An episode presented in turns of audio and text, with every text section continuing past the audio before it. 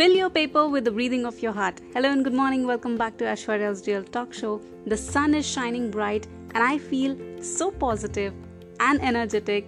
Sending the same to all of you. Alright.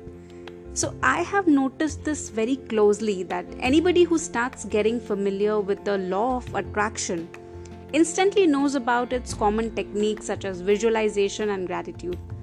But writing is something that is not very mainstream till now.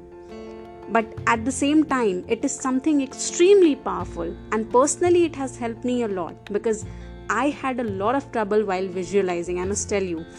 But now as I have started practicing meditation, it's quite good now. But anyway, so when you are writing your own story about your dreams, your goals, you are having a complete freedom as to how you want to take it forward, how you want to mold it.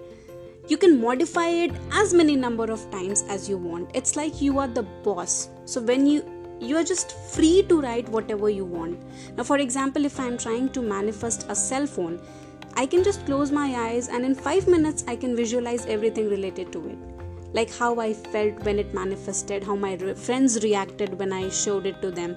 I mean, and everything. So understand this.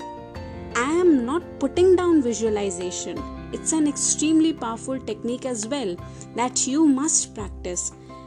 But where writing actually wins is that it is such a prolonged thought with so much gravity, and that too in the present tense. And researchers have proved that writing connects us more emotionally to the body.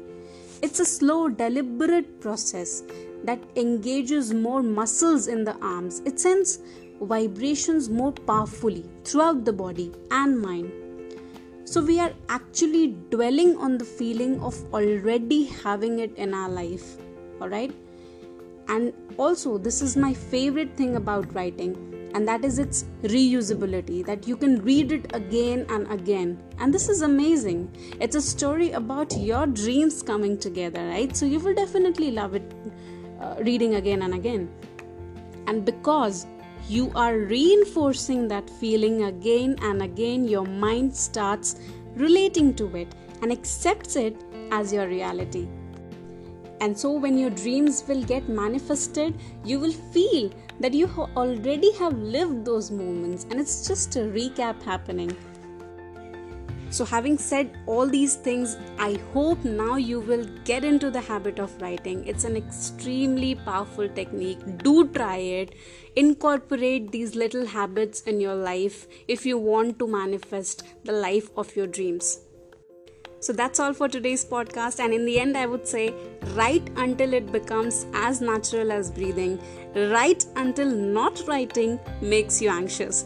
Thank you and have a great day because you absolutely deserve it. And bye-bye till next time.